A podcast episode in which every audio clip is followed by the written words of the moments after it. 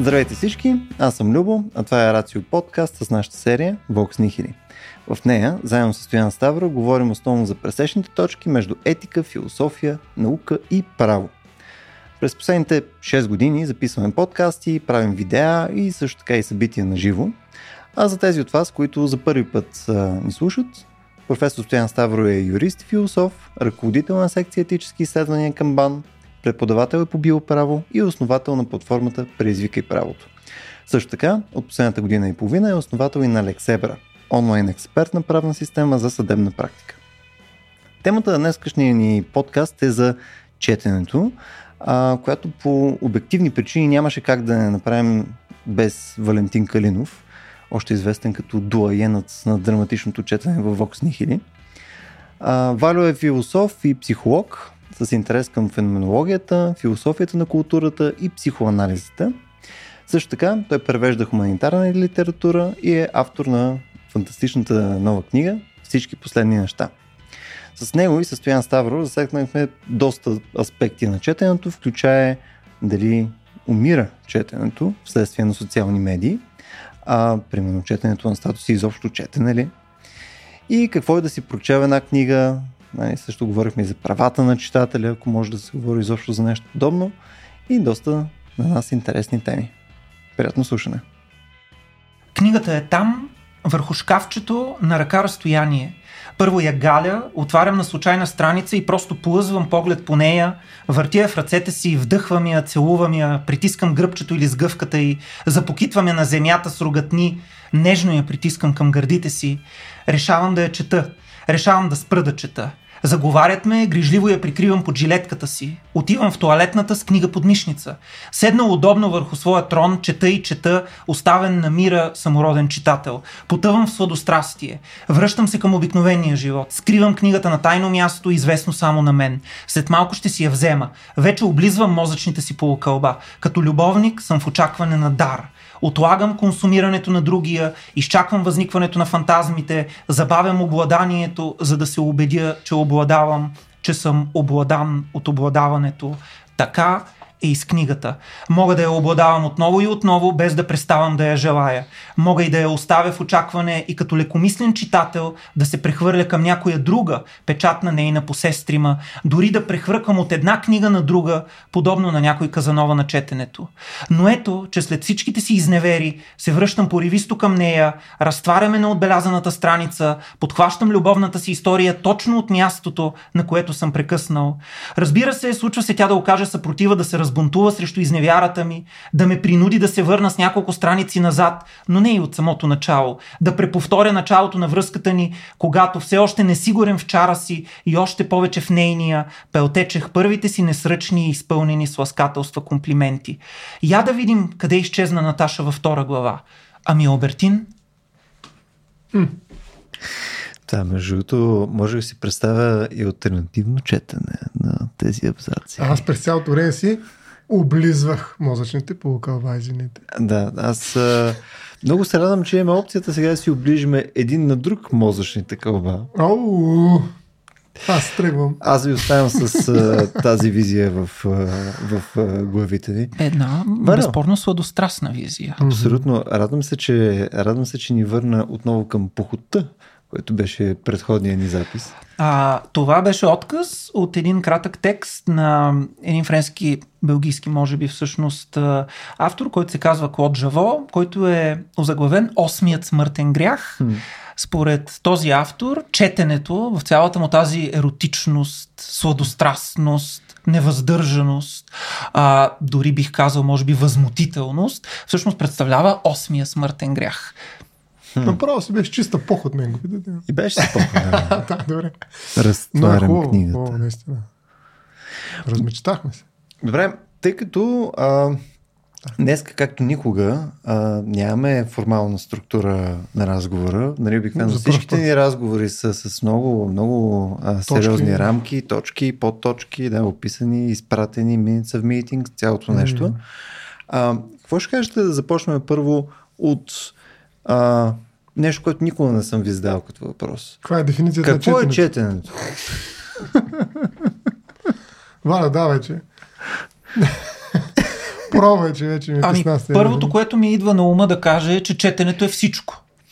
И с този акт едновременно ще затворя вратата пред всяка една дефинитивна мисъл и същевременно обаче ще или поне бих се надявал да експлицирам нещо, което четенето наистина носи в себе си и контакта с книгата е, носи в себе си и ни дава и давайки ни ни поразява и ни въвлича в себе си. Това е една базисна първозданна свобода, която ние обладаваме четейки, защото обладаването на книгата, това, което Жаво много добре експлицира и иллюстрира, всъщност е обладаването на една свобода.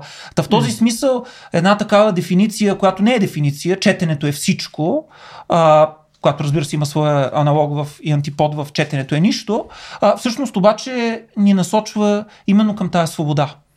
Тъй, четенето е всичко. Добре, да, предложа аз една дефиниция пък на а, Ханс Робърт Яус, която обаче ще прочета от книгата на Александър Кьосев, Караниците около четенето.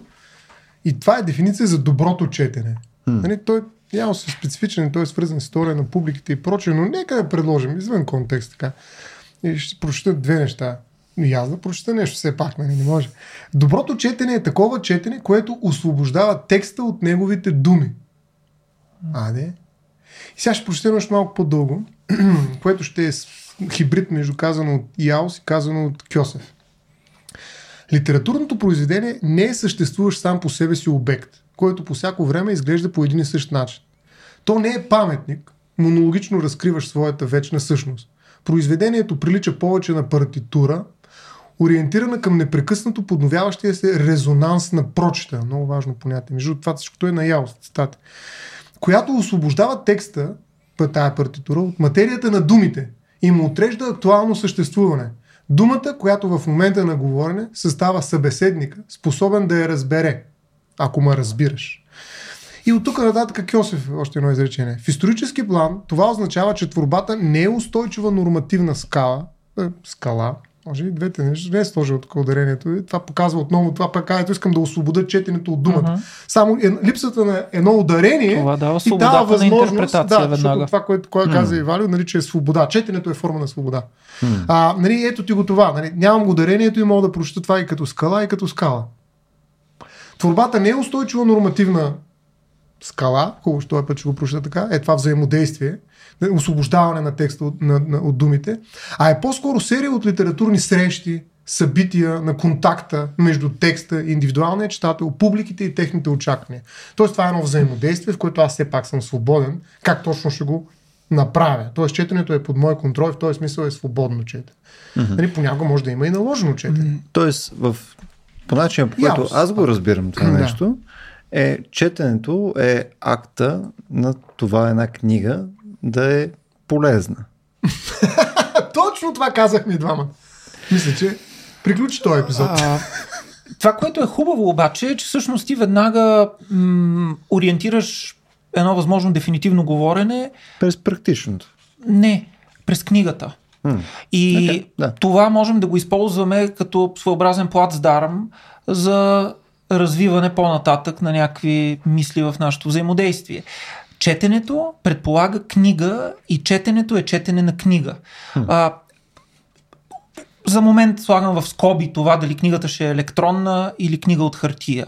А, тя може да не е от хартия, може да е от пергамент, например, старопечатна книга, може да е ръкопис и така нататък. Въпросът е, че четенето се ориентира спрямо един специфичен обект. Това е обектът книга, който претърпява определени исторически трансформации и така нататък, а не към обекта текст. А, в този смисъл аз ви предлагам да избягаме от определени наивни а, разбирания за четенето, като това, че то е свързано с декодиране, с процесиране на информация, а, с, разбира се, най-напред възприятие.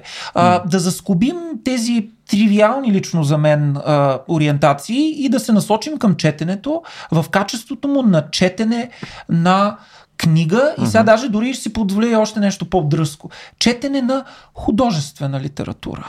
А, защо? Защо стояне? Защо? Защо? Защото, а, добре, може би и хуманитаристика Ай. и така нататък. Но а, искам да го спася, искам да го спася, искам да го спася от а, всевъзможни форми на утилизация.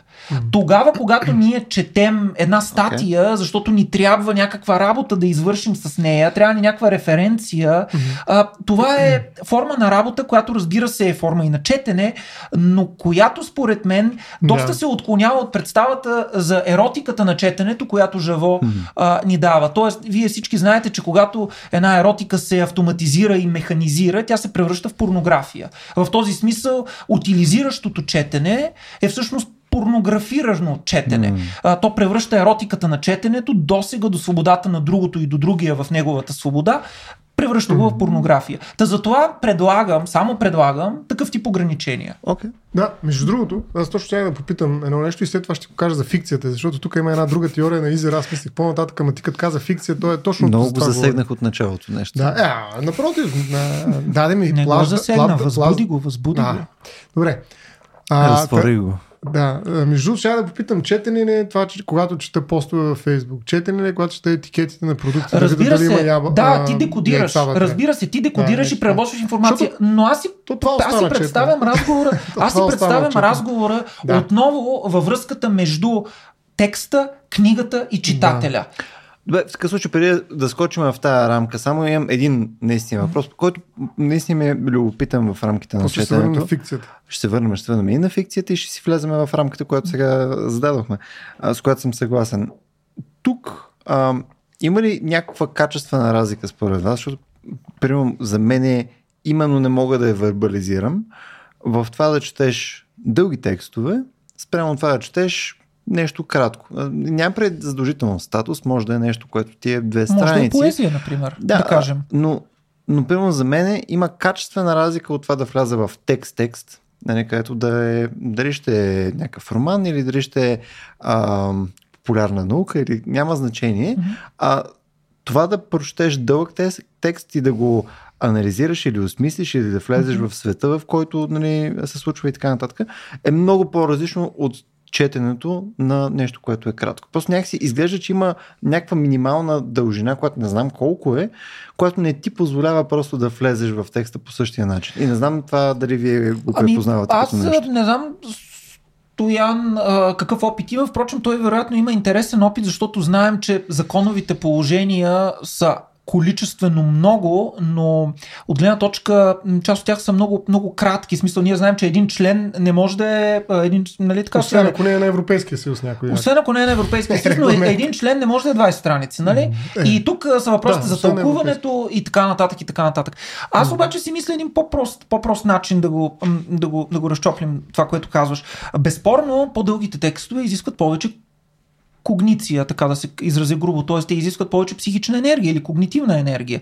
Освен това, при по-дългите текстове понятието цялост, което е особено важно за нас и за нашето смислополагане, защото ние винаги когато работим през целостта, през ограничеността, през определеността, винаги имаме едни ориентири, на които можем да базираме доста устойчиво нашите разбирания с така претенцията за това, че наистина се осъществява някакъв процес на разбиране и схващане и възпроизвеждане съответно. Обратно, краткият текст идва с едно понятие за ограниченост.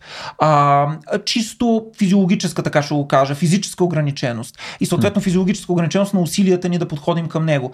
А, за разлика от дългия текст. От друга страна обаче, една базисна идея в литературознанието, говорим за литературата, ни казва, че всъщност текста постоянно се отваря навътре. И той всъщност се състои от множество равнища, през които ние можем да потъваме и да изчезваме. И от тая гледна точка, нещо много просто, като два-три фрагмента на Сафо, всъщност могат да представляват изключително сложна плетеница от смисли, които да ни вкарат в себе си, в своята игра, да ни объркат, да ни провокират, да ни а, омагьосат и много дълго време да ни държат в своя плен. И това, впрочем, се случва, когато хората четат поезия.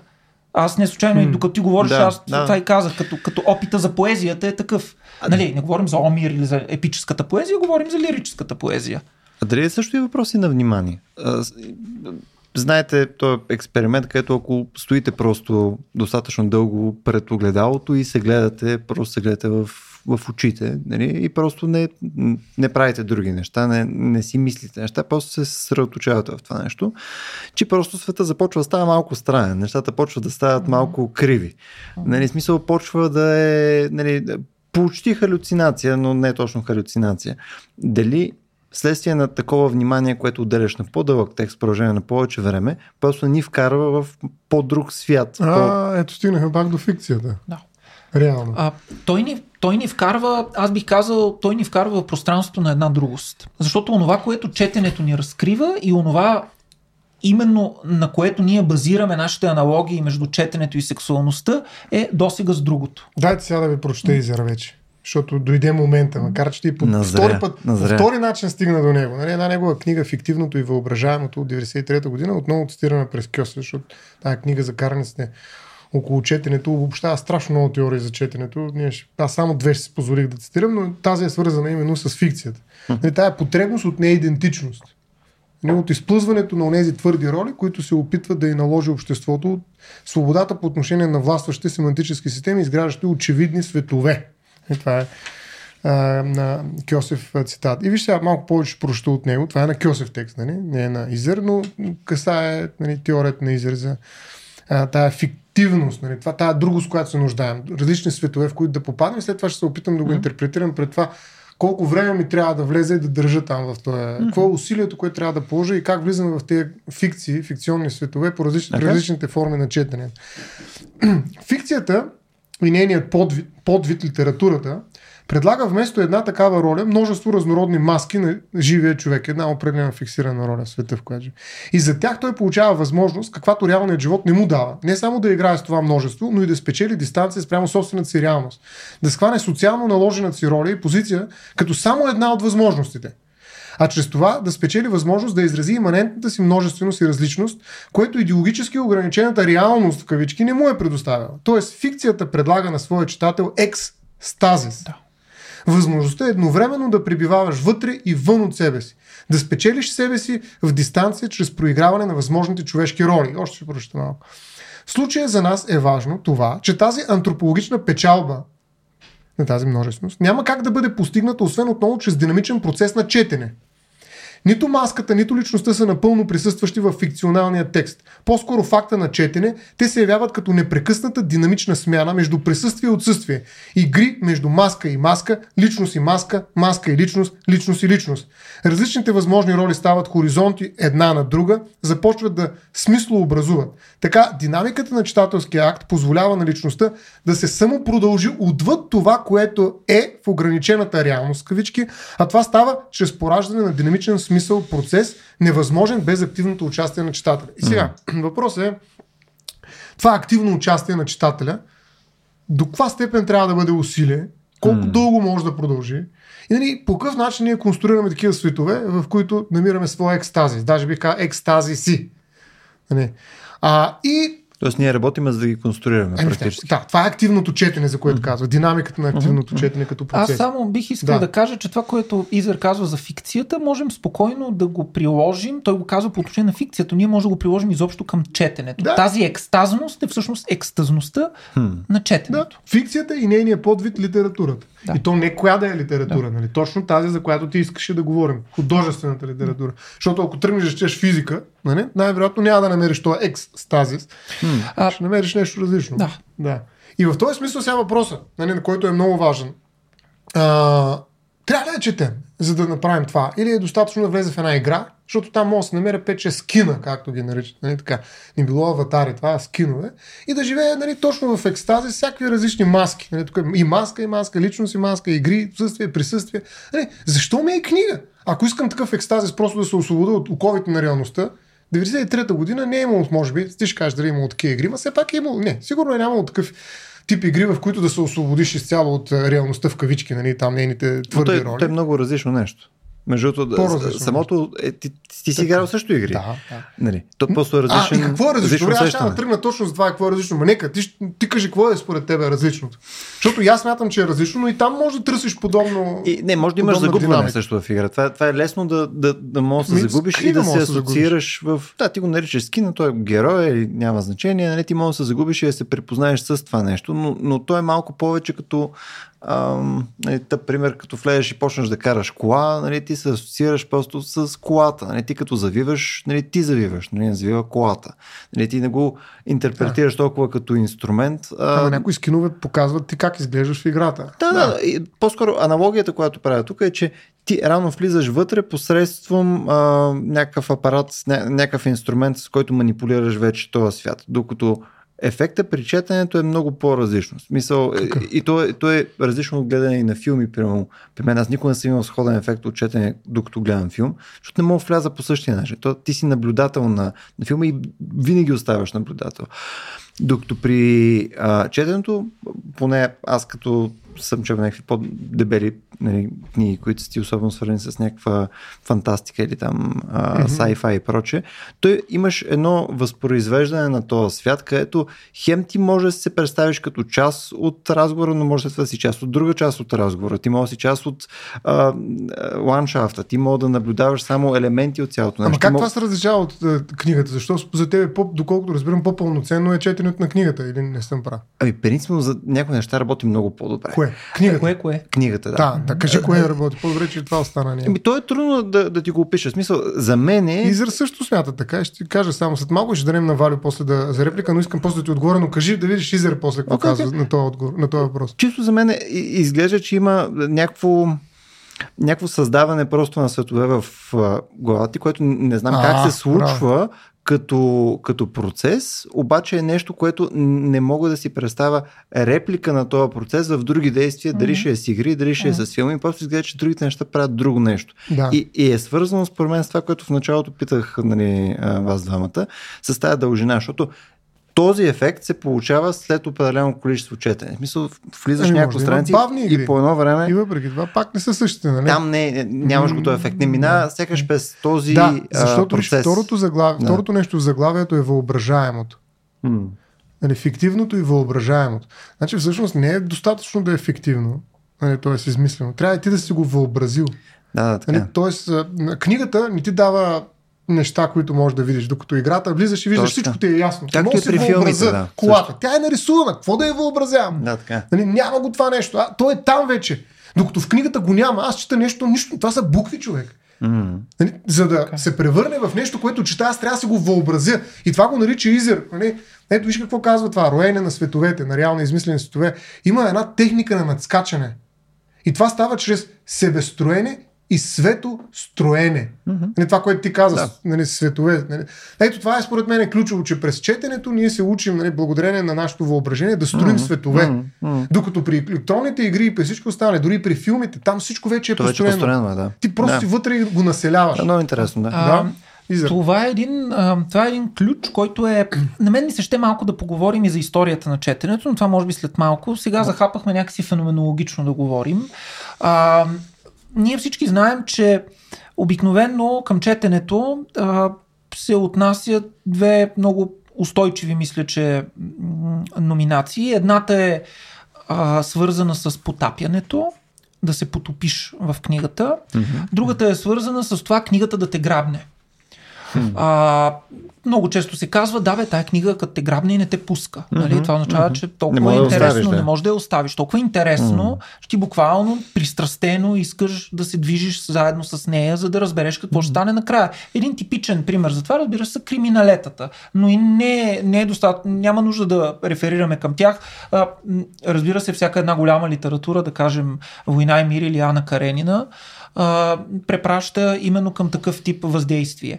Но бих искал да кажа, че а, тук трябва внимателно да проследим два модуса. Модуса на пасивното, защото действително четенето е свързано с това ти да се оставиш. А, едно оставяне, което е радикално оставяне на другото а, и което може да те накара а, да изчезнеш от този свят, който те заобикаля.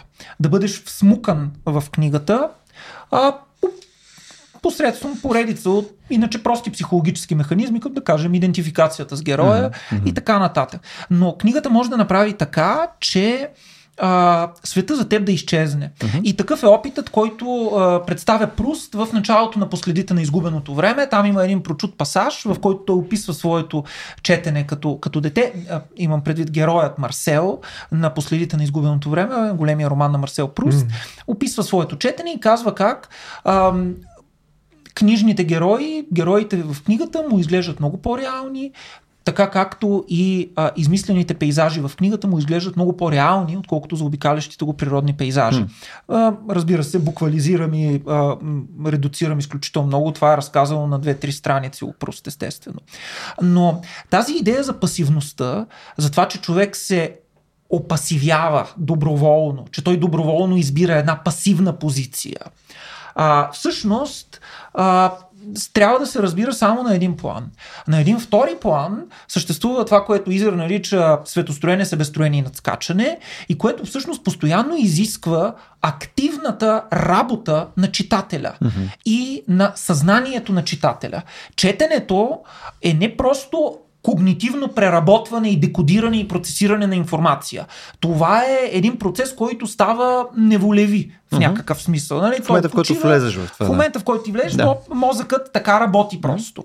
А, но аз не говоря за този тип работа. Аз говоря за работата на съзнанието в повиш смисъл, в който това съзнание постоянно трябва да си въобразява.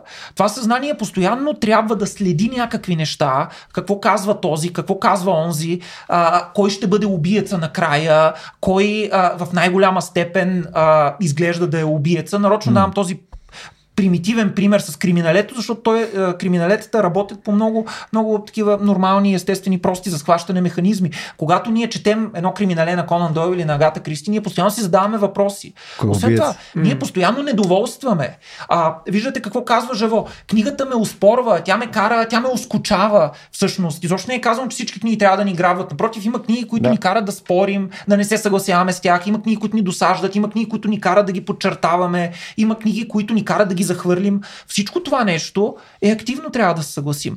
Тоест, виждате по какъв особен начин книгата като предмет и четенето като взаимодействие с този предмет ни поставя на точката между активното и пасивното. Една пасивност, която постоянно преминава в своята противоположност и обратно. Тази противоположност на активността постоянно преминава в пасивност. Нали знаеш обикновено кой е убиеца? Лелята е убиеца. Особено при, при Агата Кристи, почти винаги е лелята, лелята. убиеца. Лелята е убиеца. Само от сега ви казвам спойлер. Освен ако не си е сменил пола и тогава чичото е убиеца. Лелинко. Ето имаше Лелинчо, беше... А, не моля се, не ме вкарвай сега. Мъжа на лелята. Моля те, не мъжа, мъжа на лелята е Лелинчо. Дай да си продължим, нали? Представяш ли си дефинирам през това, че си мъжа на лелята? Да. Една приятна идентификация, обективация. Казахте да не почнеш. Както е. Толкова добре започна Валя го разваляхме ами, с лелята. Ти, ти си виновния, с Линко. Ме вижте, смисъл по някаква наратива не е, не е хубав. Ама виж, да, това, което каза, аз ще го бутна в една негова тема тук, защото ми се струва, че отива нататъка. Един автор, за който си говорихме, че е браконьерството. Че четенето може да е активно и в, друга, в друг смисъл, даже в някакъв политически смисъл. Нали? Освен нали, това взаимодействие в книгата, което по-скоро е вличащо и те превръща в някакъв партньор на автора, макар че автора е по-скоро въображаем партньор, ти си партньор на, на целия този свят, си взаимодействаш по някакъв начин с света, а не толкова условно, с автора. Да. Автора го се тъпва, нали? Да. но все пак той има някакъв контрол. Нали? Най-малкото върху структурата, през сюжета, фабулата. Не, нали, има, някаква, има някаква намеса в тази динамика на четенето, но действително в някаква степен всяка книга е книга игра. Нали, mm-hmm. Ако го прочетеш така, то отиде на или коя страница. Нали, Тоест отиде към този свят. А, има такова взаимодействие. Но има и опит а, а, някакси читателя да се изправи срещу автора. Това искам да кажа в някаква степен. Понякога има текстове и книги, които са дадени, за да ти въздействат. Mm. Начинът по който, т.е. това е властта на автора. Има много такива теории за четенето, които го разглеждат като акт на емансипиране от автора в някаква степен. Даже аз после бих искал да говоря за различни политики на нечетене, ама mm. по-нататък, защото и нечетенето може да бъде политически акт. Тук само един... Но четенето може също да бъде акт, с който аз съпротивлявам срещу властта на опрени автори. Тут само искам да, да. да пробвам едно, едно разграничение. Мисля, в този смисъл не е ли всяко четене някакво възпротивяване срещу автора, дори не, не волево. Защото най-малкото, че и ние тримата го хванаме една книга и се опитаме да прочетем нали, нещо, което е някакво описание, примерно на герои, неща и така нататък. Стига те да не са безкрайно щателни. Ние винаги ще си вложиме някакви наши смисли в цялото нещо. Мисъл, то ще изглежда по по-различен начин, отколкото в главата на автора. И само по себе си ние полагаме тия разлики, които те са свързани с някакви разлики Може да вътре в нас. противи, но те не са съзнателни, те са естествени. А, Аз да. така че може да са несъзнателни и съответно то това ще го различи. И в- хем Да, създаваме нещо различна заедно книга. с него, да. Хем създаваме нещо заедно с него, хем то се различава. Даже- Това безспорно е така, но трябва да имаме предвид, че самия факт, че ние сме взели една книга, означава, че ние сме отделили някакво време, М. което означава, че ние автоматично сме влезли в играта на едно желание. Дали това е желанието на автора, тук няма нужда да го коментираме, защото аз продължавам да изпитвам определени подозрения към категорията автор. А, така както Барт, Фуко и проче цялата а, структуралистка и постструктуралистка традиция. Но имайки предвид, трябва да имаме предвид, че а, да четем, това вече означава да се отворим към един друг. И това е феноменологичната, много силно а, феноменологичната а, картина, която, да кажем, един голям френски литературовед, като Жорж Поле, ни дава за четенето. Значи, а, Стоян тая вечер ще говори за немци, аз обаче ще говоря за французи. Така се разделихме някакси, без да сме го мислили. Той спомена Изер и Яус, двама много големи, а, много големи изследователи и хуманитари на четенето и на рецептивната естетика и така нататък, но аз ще спомена Поле и Мишел Дюсерто след това, но Поле има една прочута статия от 60-те години, феноменология на четенето, в която ни казва, че всъщност четенето а, е много специфичен акт, защото книгата чака да бъде прочетена. Една книга, едно желание, айде може и така да кажем, желанието на автора, нали, и книгата съответно чака Бързо, че книга ме чака на легло. Нали? Книга, Каква е книгата начин? чака да бъде прочетена. Какво означава това? Това означава, че книгата може да се осъществи, книгата може да довърши своята, своя телос именно в акта на четенето. Книгите се правят за да бъдат разкрити в акта на четенето. И даже не просто за да бъдат разкрити, а за да се саморазкрият в акта на четенето. Това означава, че книгите са един много особен обект, а, не напълно обект, даже бих казал а, обект, а, който е а, субективен обект, субективиран обект, бих го нарекал. Да, може да кажем, че абект. А, не, абект не е, но, но, но, Зависи. но, но, Чакай може, но, може да като е обект в обективиран субект, обективиран субект или субективиран обект, а, който ни се дава в акта на, на четенето. Акт, който прави а, една поредица от редукции, които за поле са изключително фундаментални. От една страна, а, четенето прави така, че самата материалност на книгата изчезва. Когато човек е потопен в Ана Каренина, той е потопен в отношенията между Ана а, и а, Вронски мъжа и любовника така. В тези отношения или в, а, в, science, в sci fiction, за който ти говориш, същото е. А, ние сме потопени в този свят и в него ние участваме.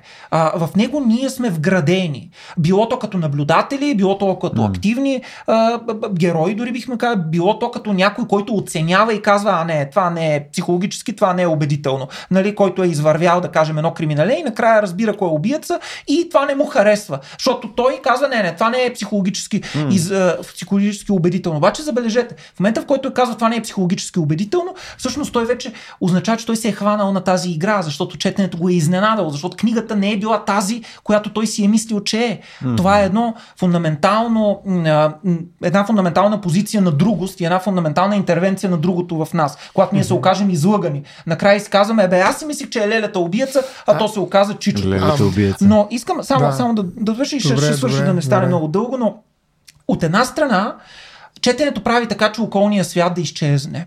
От друга страна обаче, четенето прави така, забележете, че другият да се появи. При това да се появи не къде да е, а да се появи в моята глава. И мисля си, че това, което вие преди малко обсъждахте за видеоигрите и за книгата, ето тук получава една своя реализация.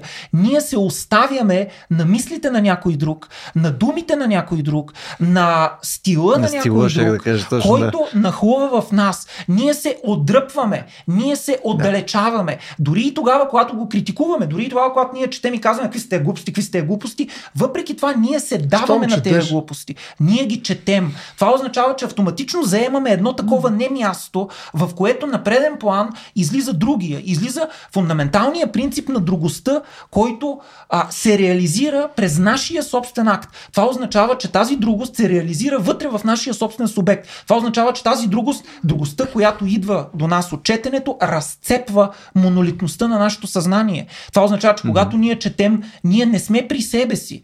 Ние сме при някой друг и някой друг е при нас и то така, че ние изобщо не можем да се дистанцираме или дори когато се дистанцираме и казвайки не, не, това са пълни глупости, ние въпреки това отчаяно се опитваме да се отлепим и да извършим едно еманципиране, което не е възможно. Защо не е възможно? Защото то ни е дадено в самия акт на четенето. И затова Поле казва, и ще приключа, затова Поле ни, Поле ни казва, че всъщност когато, дру, когато ние четем, ние постоянно сме в това пространство на взаимодействие с другостта, което, а, която другост идва в нас. Другото идва в нас mm-hmm. чрез книгата и ние му се даваме. И това, което само искам да допълня, защото ние на един предишен епизод бяхме говорили, е, е, по този начин бяхме разграничили четенето нали, на книга, написана от автор и четенето на чат GPT, който да. е написал нещо да. и така нататък.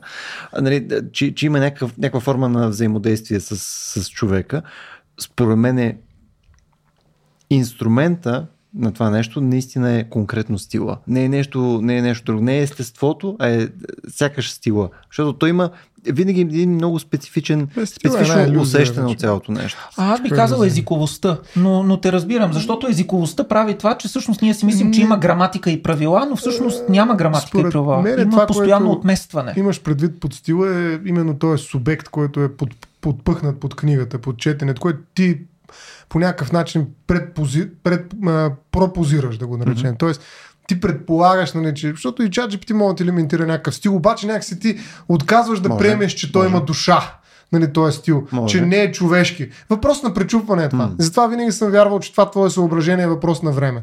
Нали, тоест, нали, няма такова нещо като стил. Ето, ти Както... знаеш, че съм относително, да относително да, обективен но... принцип, просто за това нещо Ясно, по този начин го... Тук, тук специално си леко романтичен а, в това отношение. Нали? И аз смятам, че е въпрос на, Ама, на време. Стояне, но... само да кажа, извинявай, извинявай. Ама, добре, не, айде. реплика към тебе. Все пак чат GPT а, се появи доста след като а, стилът като фундаментално понятие на изкуството и на литературата съществува. И чат GPT е в ролята на имитатор. Да, но и на той как не... се появява един стил? Ама чат GPT имитира. Оригинален стил. Добре, има ли оригинални стилове? Има това е хибриди. Айде да, не се, точно това да, не казвам, че да, не се нали, голяма, голяма okay. приказката. Нали, има за мен оригинални няма по принцип оригиналност. Има, има, има специфичност, да, има специфичност, специфичност да. която можеш да имитираш обаче. Можеш да създадеш, нали, без да си човек. Нали, това, както и да е, това е Но друг това разговор. не е атака, Аз която да се върна към, okay, добре. Да, към четенето обаче. Добре, нали, добре, добре, добре. Защото при четенето и това, което казваш ти нещо, което исках да продължа, но то просто се изгуби. Ви. Не мога да влезе в момента, в който има смисъл да влезе и сега ще трябва да върне разговора и да преразкаже. хора така правят трябва да се записват, като мен е глупавите, а, за да мога да се върна. Ти каза нещо много важно, че книгата нали, не е обект, ма тя не е и субект. Каза, че не е и обект. Нали, а, тя в някаква степен, ние подхождаме към нея като към обект, но всъщност тя не ресубективира. В някаква степен аз бих е нарекал, и сега наистина видях как изглежда това нещо в а, речника, бих е нарекал, нарекал обект. Обект. Обект. И гледайте какво означава обект според речника. Обект е грешно изписване на обект. Значи за мен книгата е точно това. Стяне, какво, това е какво е обект, измисли? който грешно какво? възприемаме като обект. Ха. Но всъщност той ни ресубективира. Той ни разбърква отвътре. Защото аз не смятам, че тук има взаимодействие с някой различен от мен самия. Хм. Нали, това не е взаимодействие с автора, не е взаимодействие с стила му, макар че това е просто средата. Не, не. Това е формата, е в която. Езика. Трябва да се съгласиш. Но, не, форма през езика с моето въображение. Хм. И от тази гледна точка, нали, реално, тук няма нито обект, даже бих казал, че може да е субект, може да е, т.е. да сгреша начина по който се изписва и субекта, и е обект.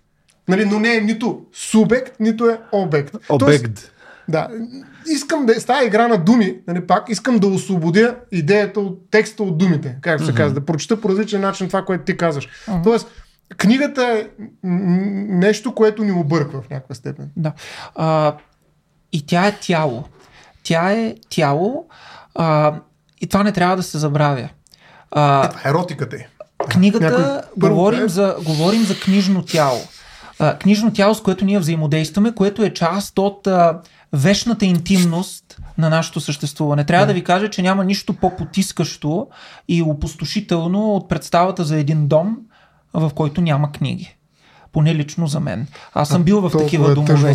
Аз съм бил в такива, аз съм бил в такива домове, в които няма нито една книга. Е, Само Вара, ще допълня, че аз в нас съм си купил много яки книги Да. с много красиви кореци, подредил съм ги по цвят. Аз по в тебе, като ходих една, в твоята дом, една от най-важните му книги е една книга с пениси. Тази книга и аз съм я виждал, Да, не? впрочем. Е, това е. Явно я показва на всички. Е, в смисъл, то, то просто е авторско творчество, нека Но, да не ви я покажа. Забележете, това, което ние сега говорим хумористично, всъщност прави някакъв смисъл, защото това означава, че книгата а, и четенето, независимо дали се случва или не се случва, играе роля в а, смисловото изграждане на нашия всекидневен свят. А, всички знаем такива хумористични идеи, като това как да говорим за книги, които не сме чели. Има такава книга от един французин, която а, и, е интеле- много това е важно мярка умение. за интелигентност. Това е единица мярка за интелигентност и излично е да кажам, че съм много добър в това. Това е любимата Това е. книга на Петко. Това, аз, аз, аз към себе си го, аз към, аз към, към, към, себе си го, към себе си го отнесох, но единица мярка за умност и за интелигентност е това. Да можеш да говориш за книги, които не си чел, така че другите да не разберат. Колкото по-добре го правиш, това значи, че си толкова по-интелигентен. А, но това в кръга на шегата. Но между другото, чакай да те прекъсна аз хуманизира- Няма, аз ще прекъсна, сега книгата- ще ти взема думата и няма да дам да говоря. Книгата Да ти кажа защо обаче това е много важно. Шегувам. Не, виж, понякога искам да кажа, че почти всяка книга, която четеш, ти не си я чел. Така че дори в някакъв смисъл мога да кажа, че винаги когато говориш за книга, ти говориш за книга, която не си чел. Да, Нали? защото винаги Това е възможна интерпретация на и този израз. четеш, и я четеш по логиката Защото на да, всеки ще е различна книга. Всъщност няма такава книга, която някога си чел. Нали, някой друг е чел. Ти не си чел тая книга, ти просто си прочел. Но дали тая книга? Не е ясно. Не, не случайно една книга, като я четеш в различни периоди от живота си, да я четеш по различен начин. Това е различна книга. начин, да. Аз лично нали, вече достатъчно дълго съм живял, за да мога да го проверя това. Нали, защото когато си по-малък, не мога да го провериш. Но когато имаш някаква дистанция, една книга я прочиш, веднага разбираш, че аз тази книга не съм бях чел. Нали, как говоря за тази книга, която уж съм па аз не бях чел. Нали, Да, просто така като е. сега да ти го кажа, Това е- после ще отиде един час и Не, няма не, да го това кажа. Е Това е свързано, място. това е свързано с тази дълбочина на текста, която е. Тя се отваря навътре и която всъщност ни казва, че един текст постоянно изработва нови смисли. Разбира се, той не ги изработва сам, а той ги изработва благодарение на нас. И от друга страна, ние самите постоянно изработваме едни смисли за себе си, едно възможно себе си, едно ново себе си, благодарение на машината на, на текста. В този смисъл, книгата е машина. Да, всичко тя тече. Книгата произвежда, тя произвежда някакви неща. Тя не е статичен обект. Ама някой върти педалите Тя е да апарат. произвежда. Да, някой, някой, някой върти педалите. И, аз, и, и веднага можем да кажем кой върти, върти педалите. Читателя върти педалите. Той дава желанието. Той дава желанието, но забележете, той дава едно желание, което всъщност той намира по страниците на книгата. Защото, както Пруст е казал, един писател не може да даде нищо на читателя, с изключение на желание. Това дава писателя. Той дава желанието. В момента, в който ти си отворил книгата, ти вече си в играта на това желание. Но интересното е, че в момента, в който ти си отворил книгата, това означава, че още Очевидно, преди да отвориш книгата, желанието вече играе. Ти отваряш книгата. Книгата се отваря книга, да. благодарение на твоето желание, което всъщност е желанието и на автора. А, така че това е. А, Не само аз бих редуцирал желанията до едно, ама айде. До кое? До, До чие- на читателя. Няма Той желание на читателя. педалите. Няма. Желанието на читателя, желанието на читателя е абсолютно не на читателя, така както желанието винаги е желанието на някой друг. Нали ти имаш проблем с автора? Що го накара да стане основен герой в желанието? Аз имам, Автора. проблем, аз имам проблем с автора като субект, нямам проблем с автора като друг. Ние знаем, че другия при Лакан и не само при Лакан, другия изобщо виж- полето, в което ние говорим, Знаеш защо не е съм винаги там, където е езикът. Съгласен, че а, другия е там толкова много. Другия присъства само чрез думите и чрез структурата Това и е така нататък. Той- всичко. Ами Това не, е всичко. другия е е непредсказуем. език. Значи аз когато говоря с тебе, сега нямам представа, когато точно ще ме прекъснеш. Или какво ще кажеш, нали? Или той като се хили там от среща, каква ще му е следващата глупава шега. Извинявай, аз как точно да реагирам на нея. Нали, ето това е другия. Той е непрозрачен, непредсказуем и той няма страници. Така. Значи на Любо, 200-365 страница, нямам никаква така, представа какво има на нея. Стояне, Да, не разбираш ли? си, не си прав в случая, а си седнал. Прав, Разбира се, аз, аз- когато си да съм прав, как екзистенциално, екзистенциално, екзистенциално мога да се съглася Да. с тебе. Тоест, това, което ти маркираш е така. Да. Другият действително има една непредсказуемост, една неразпоредимост. Е, това е това, е защото, другостта. това е защото другият винаги е а, владетел на смъртта. Защото той винаги може да изчезне а, в а, следващия момент. А, и да ни остави сами. Докато аз съм винаги при себе си. Другия може да се отдели от мен, докато аз съм винаги при себе си. Но, но, но, но, но, но. А, когато аз говоря за друг, аз разбирам другия, пак казвам, като поле на другостта. А, това е а, това е вече. психоаналитично. Не, не, същото Като, е. ако е поле, М- момент да. да. да кажа. казвай бе. Стоян апелира към другия като тяло, другия като друг отделен от мен субект и така нататък. Като субект.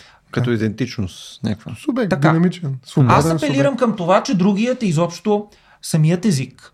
Защо? Защото Стоян, в момента в който произнася думите, така mm-hmm. както той, Стоян казва, ти не знаеш какво е написано е на тая страница, по същия начин и Стоян не знае коя дума ще му дойде на езика. Защото езика работи пред нас. Ето през нас. Ето това е, ето това е другият. Това е Другият другостта. Ма, Добре, друго, бе. другият е а, артикулация на тази другост. Езикът е този, който работи през нас и в който ние се подчиняваме. Той не идва от нас. Аз Откъде съм идва другия. езика? Откъде идва езика? От мене. И, е, не е вярно, И езика от, не, идва и от отвън. насякъде. Еми, Напротив, нещо. езика идва отвън. Езика не идва от теб. Как ще идва от теб Не, ето езика? аз идвам сега в момента, идва от мене. Оп, и дойде. В смисъл, не, не е само еднопосочно. Сега езика идва, тези букви, които чета, идват от мене, аз ги преодолявам. Нали? Това беше едно от нещата, в генетичен прави план. Откъде идва езика в човека? А, генетичен план. Ами, Генетичен ти- има. Не, генетичен не е от точка на генетика, от гледна точка на происхода. Откъде идва езика? Езика Откъде идва го научаваме? от външното. Е, за това Да, говорим. но това не означава, че и аз не му въздействам по някакъв начин. Да, разбира е се, само ти му въздействаш, външно. имаш и диалект и така нататък. Да. Но въпреки това, като започнеш да говориш, ти не знаеш какви думи ще идват и думите ти идват А, просто. ето това ме прави друг спрямо някой друг. Не, това те прави подвласт, подвластен на тази другост, която работи през Другост, теб. да. Нямам проблем с другостта. Просто имам проблем с това конструиране на другия. Ма, да, защото мислиш другия винаги а, конкретно, мислиш го а, артикулирано като субект, като някой срещу теб и така нататък. Но Еми, другостта има много повече измерения. другостта, Другият да. е един момент от явяването на, на другостта. Точно така. Добре, в това отношение съм се съгласен. съгласни. Да. Ако Съгласни говорим за другостта в текста, да. Но за другия в текста е малко повече, как да кажа, твърде персонализиране на другостта. Другия с главно да, така да го кажа. Другия с главно да. Или големия друг. Както Лакан казва, това е големия, Големия с главно да. друг. Защото има и малък друг. Да, малкият друг го знам. Аз, аз обаче искам, искам, а, искам Кажи. да кажа нещо за историята на четенето. Айде. За да не си мислят, но подхвърлям ви на вас. стигаме до бъдещето на четенето. подхвърлям ви на, да стане два часа под, подхвърлям ви на вас, на вас Да. това, защото аз много говорих, а, за да си почина малко, докато ви слушам. А, все пак, четенето е процес, който има история. Четенето сега не е четенето през античността и през средновековието и даже нещо повече. Четенето е модерна практика, практика на модерността. Така както ние четем, така както ние се вживяваме в книгите, потапяме и така нататък, това е възможно само защото се конструира някаква форма на субектността. Тя бива надарена с някакви преживявания, мисли, чувства, емоции, нагласи и така нататък, които оформят това, което ще наричаме модерен индивид. Но ако ние се върнем към античността или към средновековието, ще им, че четенето изобщо не функционира по този начин. Което още веднъж идва да ни каже за пореден път, аз знаете, много държа на това нещо, че категориите, с които ние освояваме този свят mm. и реалностите, които чрез тези категории ни се явяват на ума, имат своя происход. М. И че четенето сега не е четенето преди 50 години. Това, впрочем, ни е много лесно да го разберем с възхода на дигиталното и на медиите. Mm. И че четенето преди 50 години не е като четенето преди 500 години. Еми, не, то всъщност нали, се казва, че създаването нали, на печатната машина, изобщо Гутенберговата ера, или така как да го нарека, е създала Даже читателите. революция. Да, революция. Нали, то, преди това няма читатели. Както пък нали, изкуственият интелект ще създаде ерата на авторите. Всеки ще е автор вече. Нали, едното така либерализира и демократизира четенето, другото ще либерализира и автоматизира, автоматизира, да, по-скоро и писането, нали, авторството. Така че и двете полета, нали, сега трябва да засилим четенето, за да можем нали, някакси да си върнем човешкостта и в двете. Нали, по-скоро четенето като че ще остане по-човешката същност, отколкото писането, защото писането се вижда, че се справя доста добре изкуствен интелект в това отношение. И точно през четенето с тези форми, за които аз се тласкам към съпротивите, ама ти не ми фащаш аз към Мишел Дюсерто. Добре, и, и, нека, трябва... да, нека да кажа Това е нещо за, взимане. за историята на четенето. А, Айде. еми, кажи, хайде. Що А, искаш за историята нещо специфично Ами да кажеш? не, защото през средновековието един малко известен факт е, че първо през античността четенето е достояние само на онези, които имат свободно време. Това означава на Да. господарите, чието роби могат Много да са заети с а, производството и осигуряването на покриването на жизнените нужди, за да може да се освободи едно пространство и време за различни културни дейности или работа над себе си, грижа за душата, както биха казали римляните, и чиято грижа за, и която грижа за душата, разбира се, много съществено се реализира именно през актовете на четене, но и през писане. Това означава, че човек се оттегля в имението си, има свободното време, Както е редно, за да да. може да пише и да чете. Сенека, Цицерон и така нататък. А, интересен момент обаче от историята на четенето е, че през средновековието съществува тенденция, трудно ми е да кажа дали тя е доминираща тенденция, но във всеки случай в един определен период е изключително мощна тенденция за гласно четене. Гласно четене не просто публично четене, а, да кажем в столовата на манастирите. Разбира се, това е свързано, естествено това се подразбира, но да го кажем, това е свързано с много ниския процент грамотност и с, а, така да се каже, институциите, които имат отношение към знанието, неговото произвеждане и възпроизвеждане. В средновековието тези институции са манастирите, а, библиотеките към манастирите и така нататък. И не просто публичното четене, а, не просто публичното, да, не просто говорим за а, публично четене, което е гласно, естествено. То е свързано с факта, че мнозинството от, дори от монасите, част от тях са неграмотни и те трябва да чуят текста. По същия начин те трябва да видят, оттам и функцията на стенописите и така нататък. Това са чисто такива технически употреби на четенето. Но по-интересното е, че дори и частното четене е гласно. Има множество, а, има множество изрази, когато четем средновековна литература, в което ще видим, че а, там авторите описват четенето като, а, извинете, описват страницата, да кажем, като бъбрива страница, като страница, която говори. А, много автори казват, на, поверявам тази книга на очите и ушите си.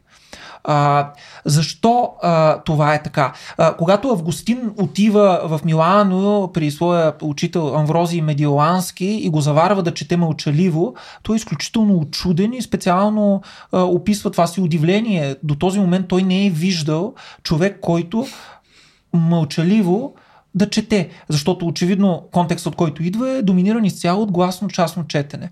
А, защо това е така? Ами, от една страна заради това, което се нарича скрипта континуа, т.е. Текстовете през средновековието и античността са написани без интервали. Това е и за да се пести пергамент, който е много скъп и по разни такива технически причини. Но в този случай а, огласяването е своеобразно диференциране и учленяване, което спомага за удържането на смисъла. А, удържането, защото ние знаем, че четенето, особено когато се поставят съответните интонации, всъщност оживява един текст. И по този начин смисъла му става много по-достъпен и много, може много по- да бъде удържан в съзнанието. Обратно на а, за, заравянето или потапянето в текста, който когато е лишен от интервали, би могъл да създаде и определени трудности, при това немалки. Mm-hmm. Но има и дълбока, има и дълбока причина, която е онтологическа и теологическа. А, самото четене на глас представлява отглас на начина по който света е създаден. А света е създаден, когато Бог казва да бъде. Бог създава света с казване. Защото всяко битие Всяко битие излиза извън себе си.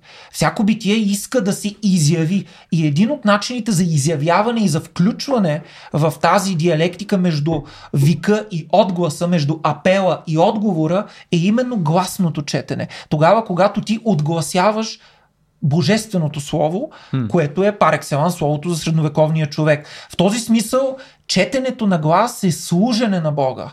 То е служене, възхваляване, честване на първичния акт на сътворението, който, отново казвам, е акта на и каза Бог. Каза Бог. Това е перформативност. Точно реално, така. на Това е изцяло пер, перформативност. Но а, средновековието е изцяло под знака, не изцяло, но доминиращо, особено за някои по-ранните, това, доминиращо под тази тенденция. И сега с това ще и свърша. Това, което ние познаваме като модерно четене, частно четене, дистанциращо четене, сантиментално четене, а, всички тези неща те се раждат като процес в новото време. Тази възможност читателя да остава насаме със себе си а, и четенето. Тази възможност читателя да възприема определени микроидеологии, да представя себе си като читател на романи. Това е много, известен, много известна фигура в, в история на четенето. Нали? Читател, читателките на романи и начинът по който романите въздействат и покваряват, примерно. Страстният читател се автомитологизира. А, появяват се нови институции, библиотеки, които стават частни, библиотеки, които започват да дават а, книги за дома, да си вземеш книга за вкъщи. Започва да се практикува четене, което вече не е четене в манастира а, и в библиотеката, а е четене в парка, четене в леглото, четене в будуара, четене в салона. Появява се изведнъж между 16, 17 и 18 век една експлозия от читателски практики, в които всъщност се ражда онова, което ние днес продължаваме, макар и в епохата на медиите и на чат GPT и на интернет, на дигиталните книги, продължаваме да наричаме четене. И то се ражда именно с модерността, като част от самоутвърждаването на човека. Човека се самоутвърждава като индивид през правото си да чете както иска и, чрез през, и през освобождаването си от един социален контрол, който му налага как трябва да се чете, което доминира да слуша. и характеризира средновековното Да. четене. Да, където ако един чете, останалите слушат, слушат, да. и не могат да си говорят, защото ако си говорят, това означава, че се отклоняват от Божието Слово и така нататък. Ако той чете неправилно Божието Слово, може да и възникват какви ли не неща. И само с това ще завърша, говорих 100 часа, но спомнете си хубавото меме за това как а, а, искаш да, а, искаш да а, когато а, страдаш от дислексия, но вместо писмо до Санта, напишеш писмо до Сейтан. Нали? Ето това, именно този социален контрол а, се редуцира през модерността и след това за Серто ще говорим. Кажи айде ти за Серто. Айде защото ти, ти е подхвани много... темата. Тази той е- тема вече е... сме в нея, се казва, тази защото тема е всъщност много важна. слушането реално може да бъде и форма на четене. Аз точно това исках да питам. Защото четенето може да е като слушането. Нали, в смисъл, а, двете неща не е задължително да се различават много. Е, Четене, това са форми на производство. е като четене, но слушане. Не, четеш, ама четеш по правилния начин. На практика слушаш. И това е начин на производство. И затова uh-huh. читателя трябва да има опрена съпротива. Нали? Затова аз смятам, че ако ние конструираме другия, нали, не просто като другост на текста, ние трябва да го конструираме не просто като партньор в никакъв случай. И това нали, през нали, Сърто, разбира се. А, а по-скоро той е а, носител на културна власт. Нали? И то, даже тук има едно пак през... Аз ще го направя, защото много добре обобщава Александър Кьосев, разбира се. Т.е. няма да чета директно Срето, ще чета Александър Кьосев за Срето. Но нето какво казва? И културната власт изисква читателя да бъде окушарен. Ето това е въпрос. Все едно ще като че ли слуша. Нали, променен и промит чрез авторитера на образователния идеал на просвещението и чрез пазара. Айде да влезеш ти малко в тази сцена. Но тук ще го пропусна останалото. Тоест, четенето а, е, влиза в този биом, казва, между производство и потребление. Нали, аз не просто потребявам, не чета една книга и се чувствам. Аз произвеждам и определен кон, културен контекст. Нали. Нали, ето сега, айде да го прочета.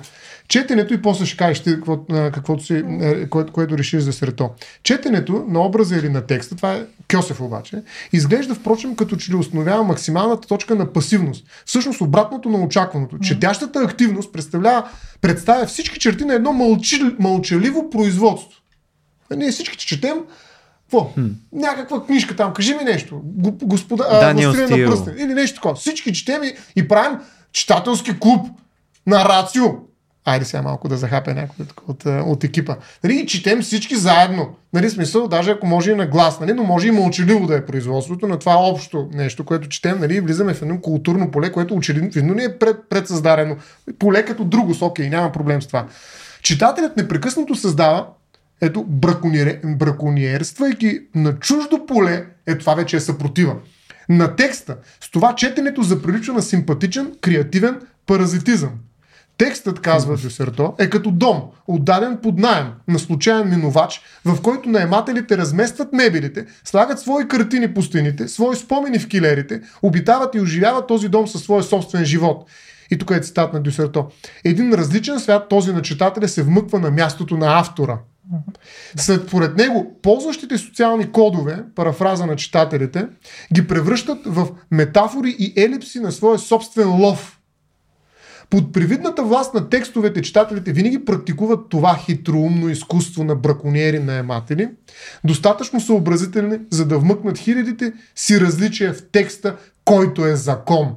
И това е много важно да се продължаваме на този текст закон. Аз ще непрекъснато такива текстове, по-скоро закони текстове.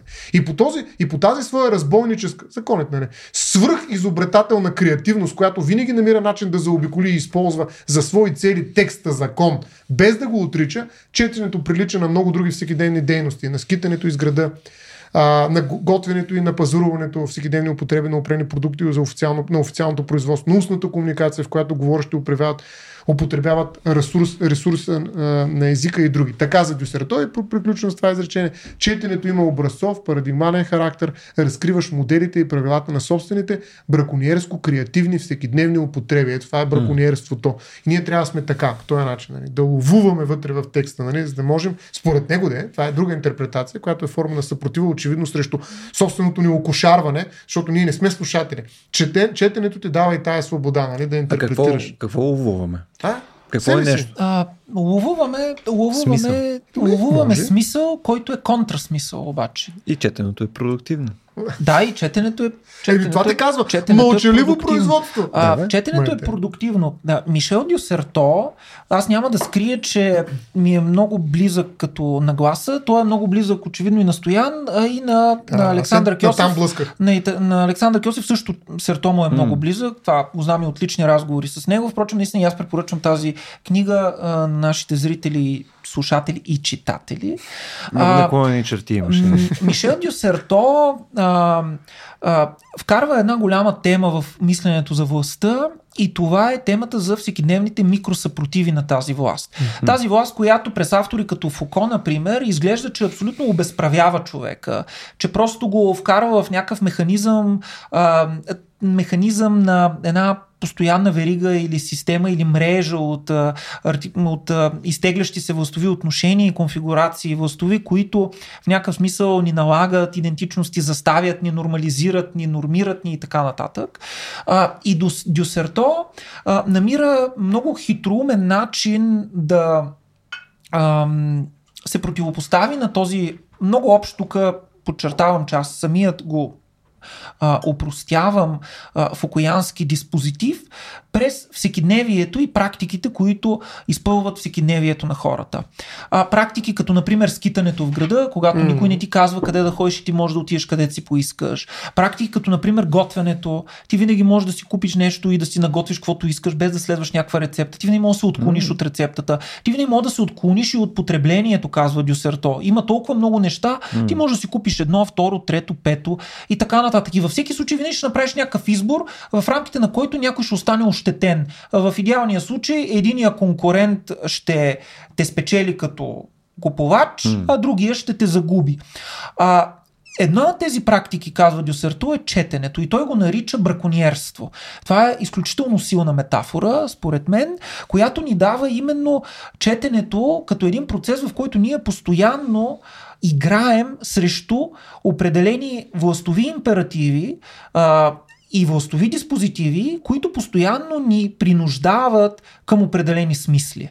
Те действително ни правят слушатели на тези смисли. И Стоян преди малко много точно го каза. Ние всъщност четем някакви книги, но ние сме заставени от властта или от властите да бъдем слушатели на тези книги. Mm. Какво имам предвид? Ти трябва да прочетеш Ана Каренина. Нещо повече. Не може един културен човек да не, да не е прочел Ана Каренина. На следващо място, ние тук сме културни хора, които сме прочели Ана Каренина, а вие сте простаци, които никога не може да се издигнете до нас. Понеже вие сте простаци, това означава, че вие имате дефицит на човешкост. А ние имаме излишък, ексцес на човешкост. Затова нещата, които съдбата ни дава, на нас ни ги дава по право. А нещата, които съдбата взема от вас, mm. на вас ви ги взема по право. Виждате тези дискриминации и сегрегации, които в социалното поле работят изключително силно, точно през ето такива привидно микроразграничавания, като например кой какво чете. На второ място, разбира се, съществува и огромният механизъм на канона а, огромният механизъм на образователната система беше казано и от Стоян, която ни институира да четем определени автори, да посвещаваме времето си на тези автори, постоянно едва ли не да боготворим тези автори. А, и на всичко това, четенето играе изключително силна контра. Защото четенето ни дава възможност, като браконьери, ние да се скитаме, да нарушаваме тайно, тайно за себе mm-hmm. Едни правила, да четем винаги на контра. Ти ми казваш, че чета Хегел. Няма пък да чета Хегел. Аз ще чета Чарлз Буковски. Или обратно. Вие ми казвате, какво харесвате в този Чарлз Буковски? Той е един простак абсолютен. Какво го харесвате? Аз ще чета Хегел. Аз ще чета Хегел. А, забележете тези противопоставения, да. които всъщност са противопоставения на тази власт, отхвърления, съпротиви и производство на контрасмисъл, чрез mm. който ние постоянно оказваме някаква резистентност, някаква, някаква играем стена нали, срещу тези властови интерпелации.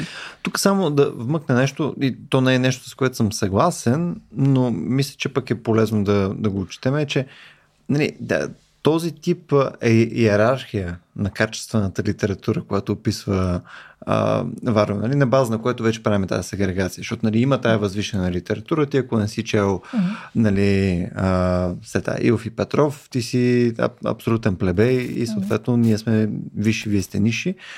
Нето, все пак е базирано и върху някаква доза реалност. Не, смисъл, има а, някакъв набор от литература, който в крайна сметка е по-добър от друг набор от литература. Безспорно е така. Нали, да. има, има някакви качества а, и съответно, тъй като ние имаме някакво количество ограничено време в света, нали? Мисля, не мога да прочетем всички книги. Аз поне в момента, аз чета малко, не, не казвам поне това, друго имам предвид с цялото нещо.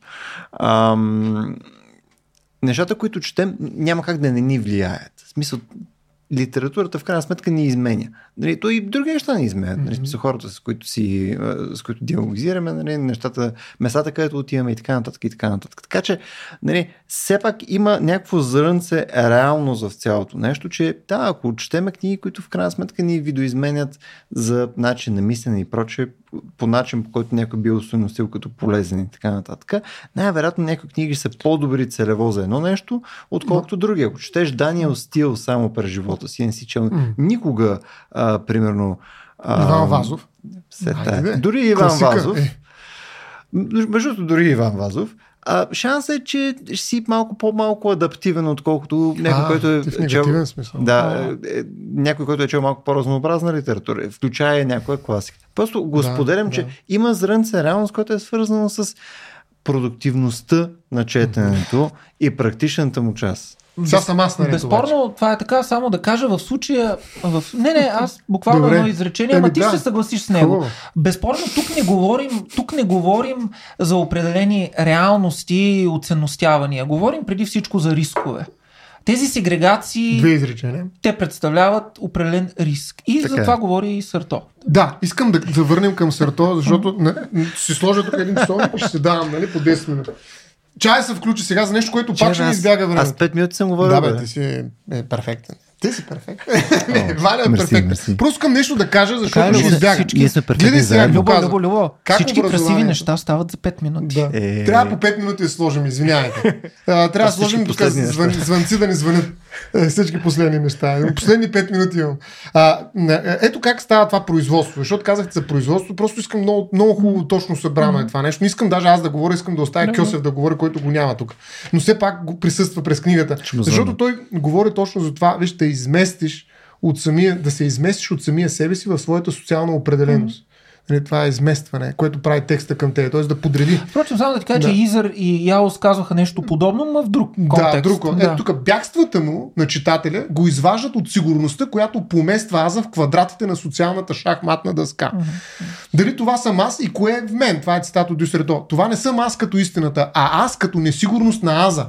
Нали, това бягство, това разколебаване. Когато слушам, ако слушам правилно и чета правилните книги, аз съм точно разположен на социалната шахматна дъска, знам къде съм, пешка ли съм, цар ли съм, това за което говорих. Нали, защото тя е производство. Това е производство през четене. И вижте, то, техният съюз между четене и писане е хлабав шеф. Вижте колко го казало след Дюсерто. Хлабав шеф, поддържан от училището.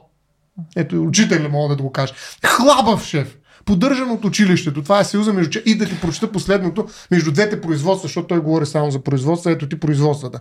Писането е на страната на властта, то осигурява тотализираната цялост, паметта, натрупването, събирането на ресурс, принудата, закона, стандартизацията. Четенето е активността на славите. То е близко на устната комуникация, фрагментарността, случайността, мимолетността и забравата. Удоволствието, поетичните хитрости, играта на случайните и временните номадски удари за официалните значения на текстовете и извлечени от тях непредвидени лични ползи. Четенето се освобождава от почвата, която го е детерминирала. Да. Дюсерто. Да. И когато казваме, че четенето е всичко, това всичко предполага, че всъщност никой не знае какво става, когато човек се осамоти с книгата. Така както никой не знае какво става, когато човек се осамоти с една жена, с мъж или с книга да го върна обратно. Това е много евристична, според мен лично много евристична аналогия наистина. А, защото ние може да си представяме, ние можем да активираме определени фантазми, но ние не знаем какво става в спалнята. Mm. По същия начин ние не знаем какво става между мен и книгата. А, имаме абсолютно трафаретни представи. Трафаретна представа е, че това аз тая книга ще я изгриза с кориците, както се казва. Аз ще я прочета от началото и до края. Ами не, не е така. Е тая книга, която аз сега накрая ще прочета, аз от нея не съм прочел. Има една съществена част, която аз не съм прочел и mm-hmm. която аз прибегнах до, до края, защото края ми е важен, за да го прочета накрая. Ето, тая книга, която е в мен, тя е, е моя книга. Всъщност, книга. всъщност има доста за нея, ще говоря накрая. Има една част, която аз не съм прочел. И в моята библиотека има точно такива книги. И всъщност в библиотеката на всички ни да. има точно такива книги. Трябва да се освободим от тази иллюзия на това, че четенето е от четене от кора до кора, четенето е а, възторжено четене, четенето е завладяващо четене, четенето е всичко това плюс едно. Или че е задължение. Нали? Или че е задължение. Да, да. Четенето е всичко това плюс едно. Е, тук малък оф топик. Вие изпитвали сте вина, че не завършвате книга? Ми... Аз да, аз съм чел книги, които не понасям, но трябва, защото аз освен, че чета книгата, а, която трябва да споделяме някакви безинтересни неща, нали, мога да споделя едно такова, че аз не мога да чета без да подчертавам. И ме голям, голямо търсене, ако съм подчертал прено до стотната страница книга, която е 250 и веднага се лечи, че не съм я прочел.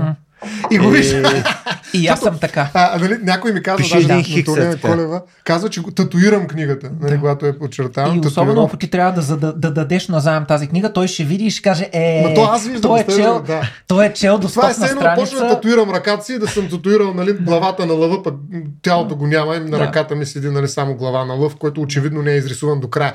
Разбираш, оттам идва моята... Свобода или смър. Или... да, да. Е, оттам идва, иначе... Но аз исках да ти кажа още нещо между другото, тук, че нали, това, че четенето е нещо плюс едно, а всъщност това плюс едно може да е и не четенето. Нали, ти казваш, нали, Точно това така. Да Точно и, и това е също ма, обект на, на нали, тези изследванията на четенето, защото, а, ей, ами, а, четенето, виж какво пише тук. Пак ще прочета Киосеф, нали, после ще коментирам малко. Аз днес съм читател, е. а, обаче виж как чета. Активно. И, и със слушане. Нали, искам да наложа властта си през това. След епизода ще писател. Да, да, че... Ти си не, просто, как, как го казва това? На глас чета. Гласно четене. Гласно четене. А, нечетенето е културна практика с много и противоречиви собствени значения. Няма единно нечетене.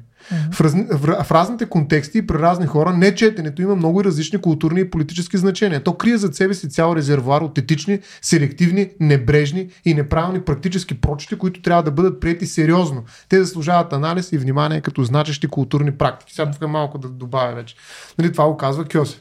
И аз мятам, че наистина неченето е много сериозна културна практика днес. Hmm. С а, Васил Лозанов, ако, спомняхме, ако спомняш за будителите, имахме един епизод, той каза, че има много деца, ученици, които не четат, но много знаят. И в смисъл много добре се справят на всякакви задачи.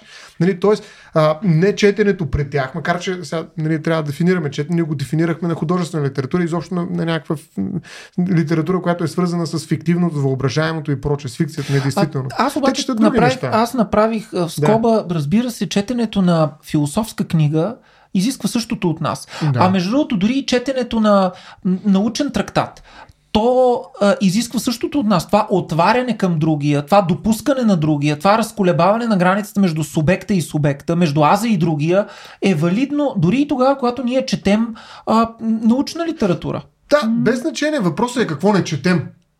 Нали, в смисъл, за мен е, това е наистина нещо, което трябва да се... Това, ка- каз беше, казано беше експлицитно от Кьосев, нали? Александър Кьосев. Нали? Ние трябва да изследваме какво не се чете. Как хората не четат? Защо не четат? Защото това е културна практика, която няма нищо общо до сърто, нали, като съпротива и прочее и така нататък. А тя е нови начини на съществуване. А, какво замества на- четенето? а, Защото едва ли това понякога е съзнателно. Просто казва, това не е нещо, което Стояне, е важно. дали говориш за днес или говориш за, За за днес. по принцип? Защото веднага можем да си представим един тоталитарен контекст, в който Забранено четене. нечетенето, има забранено четене, има и нечетене на идеологическа литература. И тогава е. това е ясна съпротива Да. ти да отказваш да А, имаш съчиненията на Тодор Живков в къщи, например. Тук, тук Саша и да направи- държиш Солженицин. Нали? Нещо малко по, Може, да. по така погледнато отгоре. Всъщност човечеството не чете безкрайно повече време, отколкото е чело. Нали, смисъл, ние буквално... И не е пропаднало. Да, и, и съответно и не, и не, е, а, не е имало само някакви абсолютни малумници, диваци. Нали? Естествено, Повече. четенето помага нали, за, за пропагиране на култура и така нататък, но не, ти съвсем спокойно и в момента може да си представиш племена и така нататък, които имат абсолютно нещо, което може да асоциираш с култура, с интелигентност, с практика и така нататък, а те дори нямат в момента активна писменост. Нали? Смисъл, имаш орална традиция. А, тук по-скоро отбелязвам го като Да. нещо, че нали, в момента да твърдиме, че как би изглеждал света, ако няма четене, би той до сега е бил така. Мгм. Практически до е сега е бил Да, така. да. И сега имаш едно примигване, в което четенето се е, Е, появило. по-скоро какво младите хора, които идват, не четат. И защо не четат? Примерно аз не мога да убедя дъщеря си да прочете винето. Това е никакъв случай. Аз не мога да изподеля нали, някакви неща, които А, са ме вълнували в Пробвал ли си с детството. вълшебната планина на Томас Ман? М, Пробвал съм. С Никакъв шанс. Достоевски? С Достоевски. Ти какво говориш? Никакъв шанс да прочете нищо. Разбираш? а, а защо Никакъв винето шанс. от всичките неща? Ами Мисъл, просто защото винето съм го чел. Аз съм имал желание и това нещо някакси не споделям едно детство. Моето детство е свързано с винето. Лошо е хъркен да кажа какво е, как е. Интересно ми е, мога да споделя нещо, което съм Стояне, видял. Примерно, защо мога да кажа разбрах, конкретно. че една, една прилика между тебе и Бойко Борисов. Да, Не, да. И двамата сте чели винето. да. Това е единствено, Уникално. Уникално А, просто. ти не си ли чел винето? Не. А, какво говорим изобщо? Не, знаеш защо? Бяхме в гората и да речем, примерно, тя стъпи върху една клечка и да не се чу някакъв шум. Ага. И, нали, това беше много важно да стъпваш така. Нали? Индианец е едно от най-важните неща, за да не чупят клечки, защото това веднага издава тяхното местоположение и това е равно на смърт понякога. И примерно това беше нещо, което аз като малък съм запомнил, ходил съм в гори. Те хората, децата не ходят в гори. Нали, всъщност да разбират, че това е толкова важно. Защото, нали, Бяхте в Борисовата. а, Както и да е, да. И, и всъщност, нали, просто разбрах, че, се казва, мой въобразен свят през книгите, които съм чел в детството си, е не споделим с дъщеря ми, която разликата Така е. между мен и нея е за 20 години, 30 години, бе, да му се. не- Не говорим за това, дето викаш тук и натискаш часовника си, това е сега не че тя години, това беше преди 300 години. Нали, или повече даже. А, аз говоря за преди 30. Нали, смисъл, а, не, на много по-малко Аз- количество време виждам много голяма разлика и не- съм казал, че това е лошо, защото не мога да кажа, че дъщеря ми не е интелигентна и не разбира. Напротив, изключително социално интелигентна и много добре ме работи. Нали, смисъл, хем, аз си мисля, че имам някакви съпротиви. Така че тя е изключително интелигентна, но не чете. Както каза и Васко. Има много добри ученици, но не четат. И как стават добри? Нали, и затова мен ми е интересно тая практика на нечетенето, нали, до какво води? Защо не четат? Нали, това според мен е много важен предмет на социологическо изследване и на Защото, философско. защото, а, защото четенето изисква подобно потапене, пасивно-активно, оттегляне, забравяне за света, а, в някакъв смисъл капитулиране пред другото, докато нашият свят е изключително а, Скоростен. скоростен а, все по-ускоряващ се. Той е свят на шока, на кратките а, експлозии от допамин, директно ще Туитове. кажа, а, туитове, изстрели, шотове, а, които трябва моментално да ни задоволят и да ни гратифицират. Защото mm. какво прави едно смешно клипче в, в TikTok? А, то, за разлика от един, забележете, аз дам пример с Агата Кристи, а не с Ана Каренина, която трябва да изчетем хиляда страници, за да разберем накрая какво става с Ана. А, но дори до Агата Кристи трябва да стигнем до края или поне да прескочим нещо, да прочетем две-три страници, за да разберем какво прави, кой е убиецът. Докато едно клипче в TikTok ни дава кой е убиеца в рамките на по две минути. А, дава ни го изключително бързо и той изключително бързо ни задоволява. Поради тази причина е, а, психолозите говорят и за а, адикция и така нататък, защото се активира в някакъв смисъл сходни неврални, сходни неврални пътища, а, така както при адикцията към вещества. И рецепторите функционират по някакъв а, подобен начин, разбира се, свързано с определени механизми на а, награда, в случая и възнаграждение. А, но и нещо друго това привикване към краткото всъщност води, по, води, по, води до а, дефектиране не, но може би поразяване на вниманието. Mm-hmm. А, аз винаги апелирам към а, аналогията да мислим какво направиха сериалите по отношение на киното с човешкото внимание. И аз го казвам от личен опит. На мен ми е много трудно да гледам вече цял филм, освен ако не съм на кино. Когато отида на кино, знам, че не мога да заспя, не мога да стана, а, не мога да спра, не мога да а, си проверя Фейсбука. Тоест мога, но поради социалната принуда няма да го направя. Нали? И напротив, ще изгледам филма от началото до края. А, трябва да ти кажа, че имам един филм, който съм започнал преди месец и от който съм изгледал три пъти по 10 минути. Обикновено след вечерта, като съм чел или нещо, писал нещо такова, пускам филма и заспивам на него. Да, да. И така до никъде не мога да стигна, никой няма да го изгледам, защото вниманието ми е неустойчиво. Да. А, колко повече това въжи, когато за нашия подкаст. Колко, колко повече колко това повече въжи, въжи това за нашия когато подкаст. се прехвърлим, когато се прехвърлим към книгата, която отнема изключително време и която иска изключителна да. мобилизация на съзнанието и не просто на съзнанието, но на екзистенцията. Mm. А, света вече е толкова отворен, а, че той може да се потребява, той може да се обглежда през други медии, mm-hmm. не само през книгата. А, преди 20 години, времето на Стоян, преди 20 години е моето време, преди 30 години е времето 30, 40, на, на, на, на Стоян. А сега а, е моето време. Нещата, нещата са стояли по различен начин. така че ето това трябва да го, да. Трябва да го отчетем. Ама... И само едно нещо последно. А, има и четене, но проблема тук е какво се чете. Защото всяка година столична библиотека, големите книжарници излизат с някакви класации за това какво се чете и аз, а, честно казано, бих предпочел в някои случаи да не се чете пред да, да, се чете, да, не се чете. да се чете това, което ами... всъщност най-много се чете от българската публика. Не е толкова зле, между другото. Смисъл, а... Ми, стопанката на Господ, да, да, да, е... романите на Венета Райкова, да напомня ли, че Венета Райкова беше обявена за най-четения писател и автор в столична библиотека преди няколко години. Дай, дай да ви дам две практики като не, на, на, на нечетене, които да, да обяснят защо аз толкова настоявам за нечетене да се прочува. Да речем, купуването на книги като практика на нечетене. Ето това стана въпрос, че много хора има много купени книги, които не четат. Ага.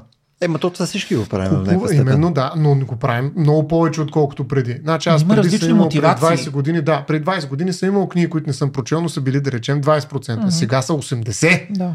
Значи mm. има, ето, купуването като практика е не четене. И тя е свързана с любимия ти капитализъм.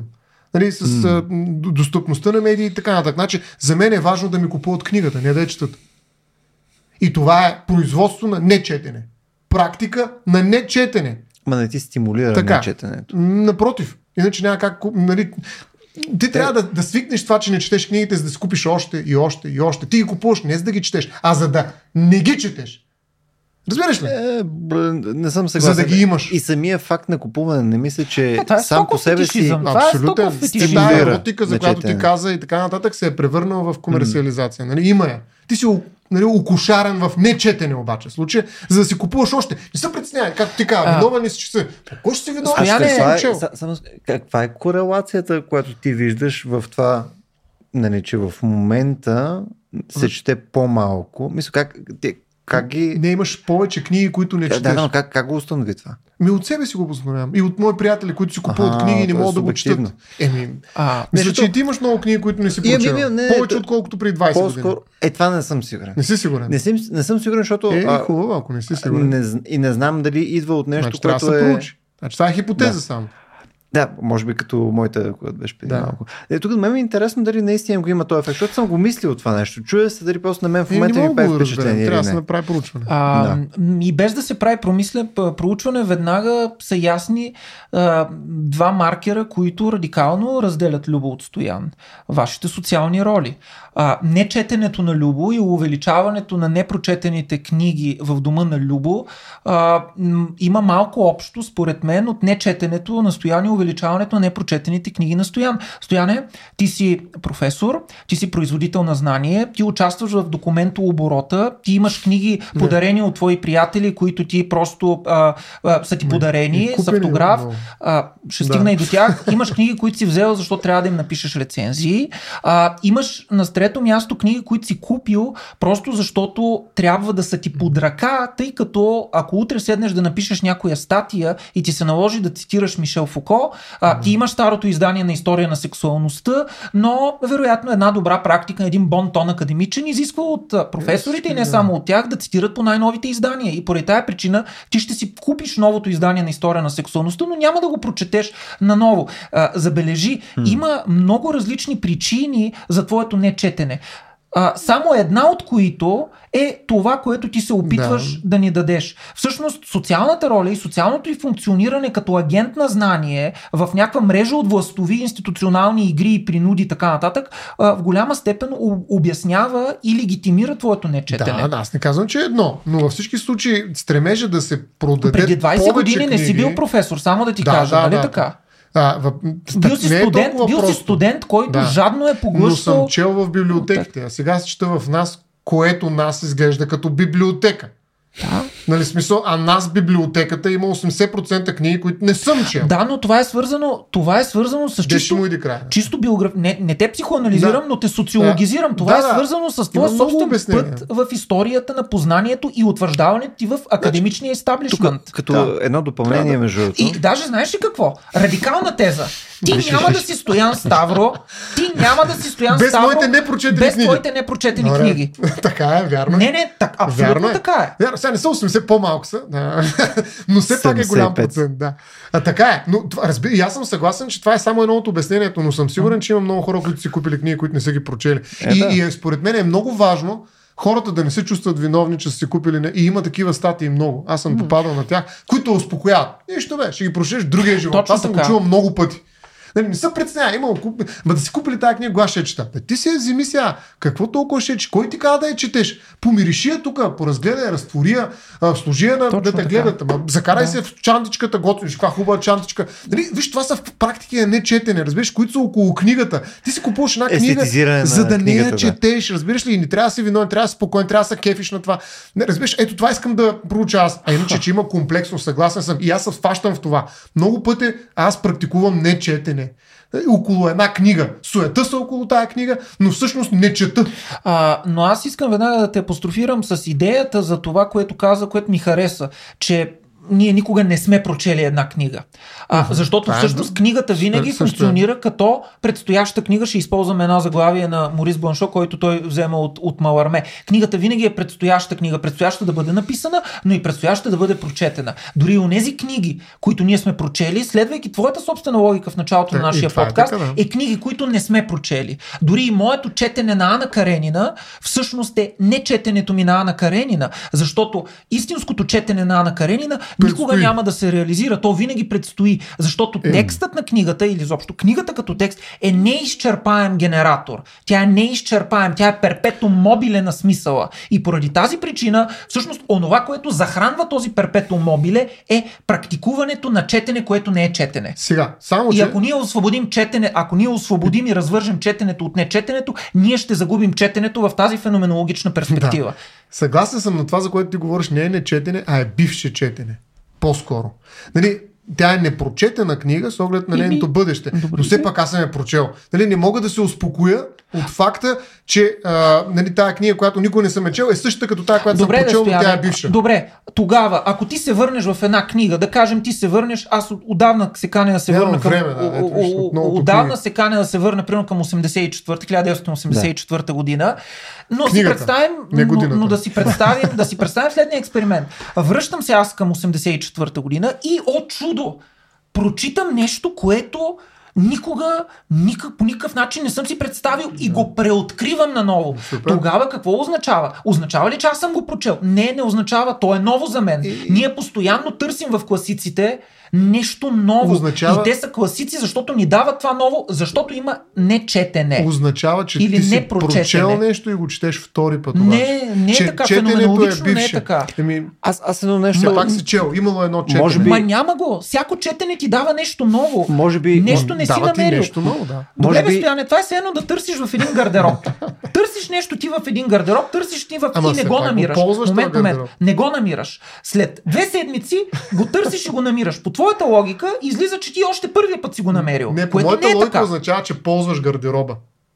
Ма, Точно- Твоята логика няма връзка с моя пример. Точно, точно, това, пример е съвсем друг. точно това, което исках аз пък да се включа по тая тема. Мисъл, това е едно мое пък неразбиране в рамките на този разговор, обаче може би сега е момент да го повдигна. И то в крайна сметка, що просто не ги разделиме двата ефекта. Не смисъл, четенето в крайна сметка ти е, да. да, и съответно ти е нещо, Разделям което ти е, нали, е, прекопаваш книгата първия път, изличаш нещо, което го интернализираш Точно по някакъв Ама начин. все пак имаш... си направил нещо. Да, ти, а ти акта си го направил. Акта също е специфичен и той е довел до един резултат. След това може да доведе до друг резу- резултат. Ми, Мисля, просто не това знам. е разделяне на два да, ефекта. Да, окей, не, аз разбирам това, но мисля, че намирането, намирането при повторното ни завръщане на книгата, това натъкване, което се осъществява в моето повторно завръщане към книгата, което е натъкване на един нов смисъл, а то в някакъв смисъл е и натъкване на един нов аз, на едно ново себе си, аз си мисля, че това наистина е реална находка.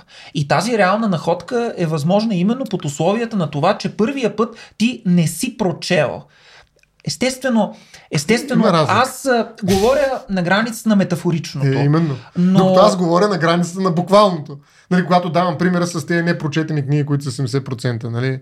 Тоест, нали, се разбирам твоята теза, но са различни наистина нещата. Просто са различни ситуации. Има по-интересни, има Имам по-интересни... ли такова право да прочета, да, да, да ориентирам към края? Моля ви са. Има, има по-интересни, за, за съвременния човек има и по-интересни неща от, от, от книгата. Това трябва да го признаем. А, но от друга страна, както Серто завършва тази глава прочута за, за, за четенето като браконьерство, той и я завършва с едно прочуто изречение, а, което гласи ако го цитирам правилно, ние все пак не трябва да вземаме другите хора за идиоти. А, това означава, че те може да ни се явяват в някаква идиотична форма, но в практиките им, в нещата, които те правят, всъщност те постоянно м- намират някакви обиколни маршрути, кои, които дават основното, което тези хора искат да постигнат, а именно функционирането им в рамките на тяхното всекидневие, вградеността им и вграждането им в тяхното всекидневие. Така става възможен ето този феномен на деца, които не четат, Да. но които са успешни, а, грамотни, добре изразяващи се и така нататък. Добре, кажи ми, имам ли право да не прочета книгата? Ето тая книжка се казва Правата на читателя. Искам да ми кажеш, имам ли аз право да си купя една книга и да не я прочета? А, в този контекст. Я разкажи за тези права, защото това ми изглежда точно нали, през правата. Това ми изглежда доста, а, доста комерциално. Това, за което говорих, не случайно го сложих. Нали, не четенето като, т.е. купуването на книги като не четене. Имам ли право аз да си купя една книга и да не я прочета? Защото ето сега това е книга, която не много ми направи впечатление. Правата на читателя. Много ми е любопитно наистина да я прочета и ти обеща да ми я дадеш. да, да, разбира се. Тук да кажа. А, Как се изпроси мъжето супер мазно. Да. Не, Не, аз ще я купя веднага. Как не, е? правата това- на читателя. Сега. Той ще юрист. Не, Той ще ми я продаде. Авторът е, автор, това означава, че отиваме към края, нали така? Да. Добре. Авторът е Даниел Пенак, а, който е известен писател във Франция, детски, юношески писател. А, не мога да си спомня как точно се казваха книгите му, но те са известни сред подрастващите и така. Той е, мисля, че не мисля, още, все още жив е, но той има и няколко книги, които са написани под формата на есета. А, и една от тези книги е книгата му като роман, която Роман има... ли е това? Точно Не, не, питах тя е първото заглавие, първото заглавие, книгата е от 92 година, първото издание е а, носи заглавие, в смисъл от 92 искам да кажа, че тя и сега носи заглавието като роман.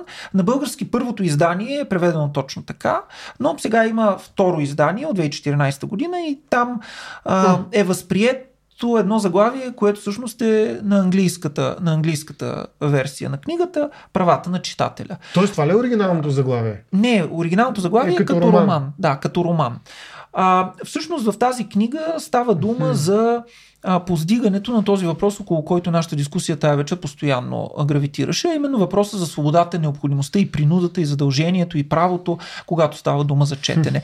Тя изследва а, раждането на четящата субективност през очите на родителите, които а, ту карат детето си да чете, ту недоволстват от това, че детето не чете това, което трябва да чете, а, ту а, са щастливи, че ту недоволстват, извинете, от това, че детето вместо да решава задача по математика, всъщност чете книга, ту го предупреждава да не чете а, на Дай нощна Боже, лампа, за да, не се, за да не се развалят очите му и така нататък. Класиката, да. Книгата е изключително, книгата е изключително интересна. Но е роман, така ли? Не, не е все роман. есе, герои. А, не, есета е. не, есе. Като есе, роман. Е, Есе. А, Обърках се вече. есе е, но тя завършва, тя завършва с един Списък. четвърта, четвърта част на книгата, се казва Правата на читателя. Ето го правото да А. не четем. Да. Добре. Как се Кажи. Намерих се. Стояне, може ли екстазът и отчетенето малко Екс- да го тушираш, стаз. за да може да преминем към финала на нашия Екстаз. подкаст? Може. Екстоян. Може. А, четвърта част на книгата се казва Правата на читателя и тук а, Пенак определя 10 права. Аз ще ги прочета 10, ще кажа по една дума за едното, което е трудно да се разбере какво е това и ще прочета десетото право, десетата част, което и завършва книгата, финала на книгата.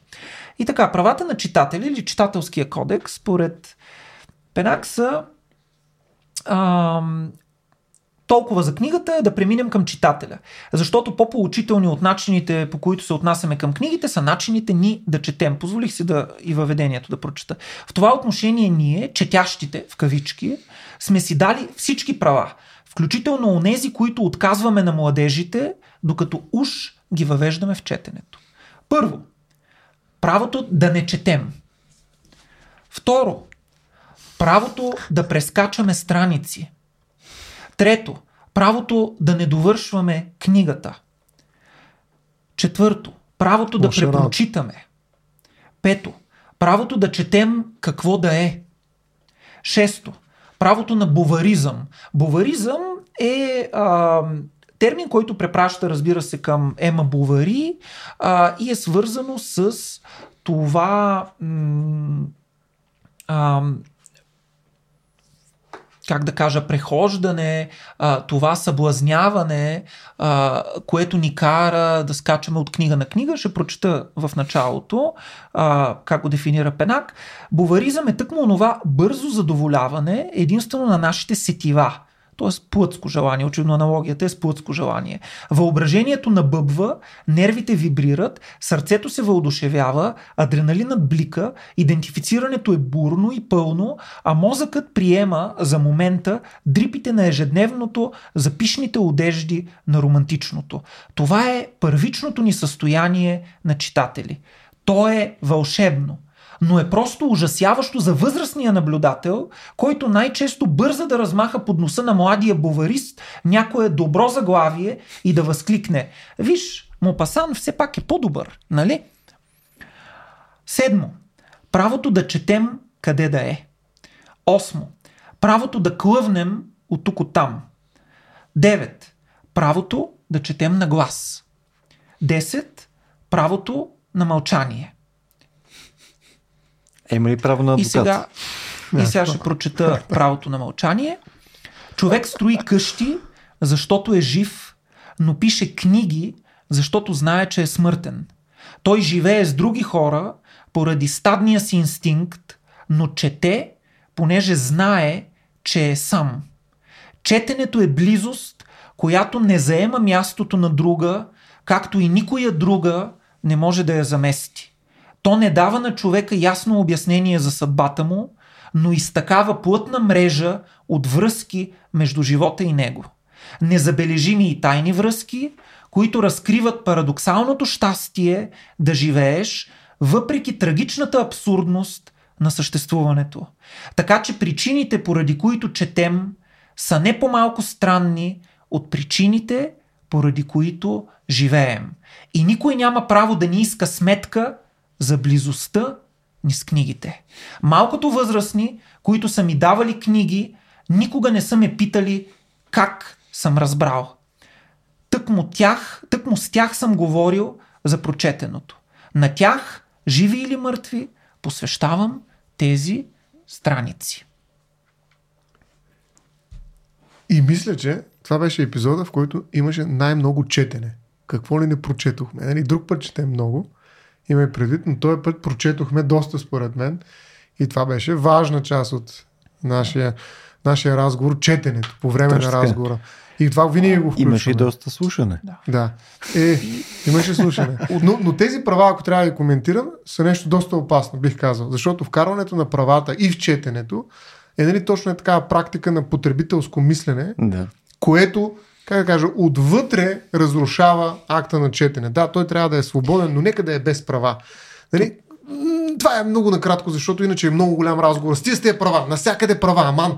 Нали, смисъл, искам А, свободно Ако, ако, ако ми позволиш Свободи прочит на това нещо, Да. в смисъл, горе-долу аз интерпретирам тия права като нещо, което позволяващия орган е ти сам на себе си да позволиш да му правиш тези Но неща. Права означава някой да ти ги гарантира. Да, да, просто ти сам, Това не ми харесва. ти сам си този, който те- си задава, че имаш тия права. Това всичко, това всичко на четенето ни гарантира тези права. Говоренето за тези права е потапяне в всичкото на четенето и в припомнянето и актуализирането на тази основна етимологична нишка, която ни водеше тази вечер.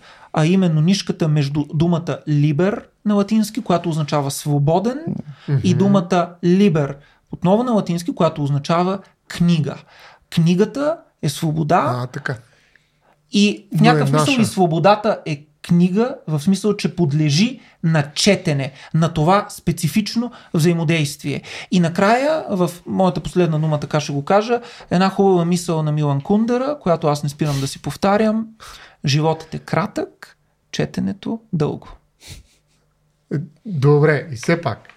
Ако има права, кой ги гарантира? Как ще гарантира правото Да ми да, да букна от един и от друго място? Не, Да няма да го приключим тук, защото това е разговор. Ма Искам, не си прав, ще Стояне. задам с въпрос. Ама, Стояне, не си Разговора прав. ще приключи с въпрос. Не, Стояне, не си Защо прав, не знам? защото това е положение де-факто, а не де-юре. Не, Хората така четат и ти така четеш. деюре по принцип. Ма Значи, не, когато случая имаш права те идват феноменологично от естеството на Айде да четенето. кажа един въпрос. Ами пък, нали, кажи, всеки ами аз ти отговорих на Ами, въпроса. ама аз още съм го задал, много ми е интересно как отговори, преди да съм задал на въпрос. Въпросът е следния. Нали, ако аз имам право да, да кликна от тук, от там в страницата, как то може да ми бъде нарушено и кой ще го защити? Защо юридизираме мислиш, текста? мислиш формалистично. Ми, ми правата ме карат. Нали? Мислиш Тази метафора през правата е юридическа. И просто искам да кажа, че четенето е свобода, това, което ти каза, и не се нуждае от права. Това е. Иначе е същото. Но просто правата нали, са забавен начин да говорим за свободата, Не. но според мен Правата са, излишен начин да говорим, правата са начин да говорим за свобода тогава, когато хората биват карани да четат и когато им бива вменявано задължението да четат. И отново, ако трябва да се върна върху това, което аз ти дава като прочит, смисъл ограничението при повечето от тия неща идва винаги от мен. Никой не мога да ми каже, че трябва да завърша някаква книга. Ама аз се чувствам кофти, като не завършам някаква книга. Значи имаш свободата, а не правата. Да, смисъл- Защото правата винаги предполага насрещен субект.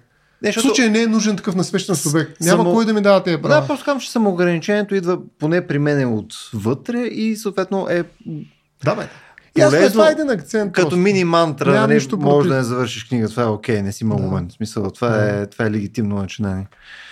Добре, нека, аз да имах повторя, една тема. нека, нека да повторя фразата, с която, а, на която Стоян не, да обърна, не обърна внимание. Да, защото тя е много хуманистична и затова Еми, държа наистина. съгласен. Животът е кратък, а четенето дълго. И? Добре, искаш да ти последна думата. Потрети, ако искаш. Ами, а, нищо, да разбира се. Няма да, няма да повдигаме след това допълнителни теми. Еми, всъщност беше доста интересно. поне мен беше доста интересно и изключая тази финна дистинкция между четене и разбиране, където не я правиме, остатъка съм очудващо съгласен с, с нещата, които изговорихме, което обикновено е по-скоро рядко за нашия подкаст. А, и да се надяваме, че нашите читатели, които сега ни слушат или гледат, а, просто това е техна характеристика, че са читатели, а, им е бил интересен или полезен на разговора mm-hmm. а, относно, относно четенето. Тук ще вметна също това, което Стоян каза по едно време. Всъщност в Рацио имаме и книжен клуб.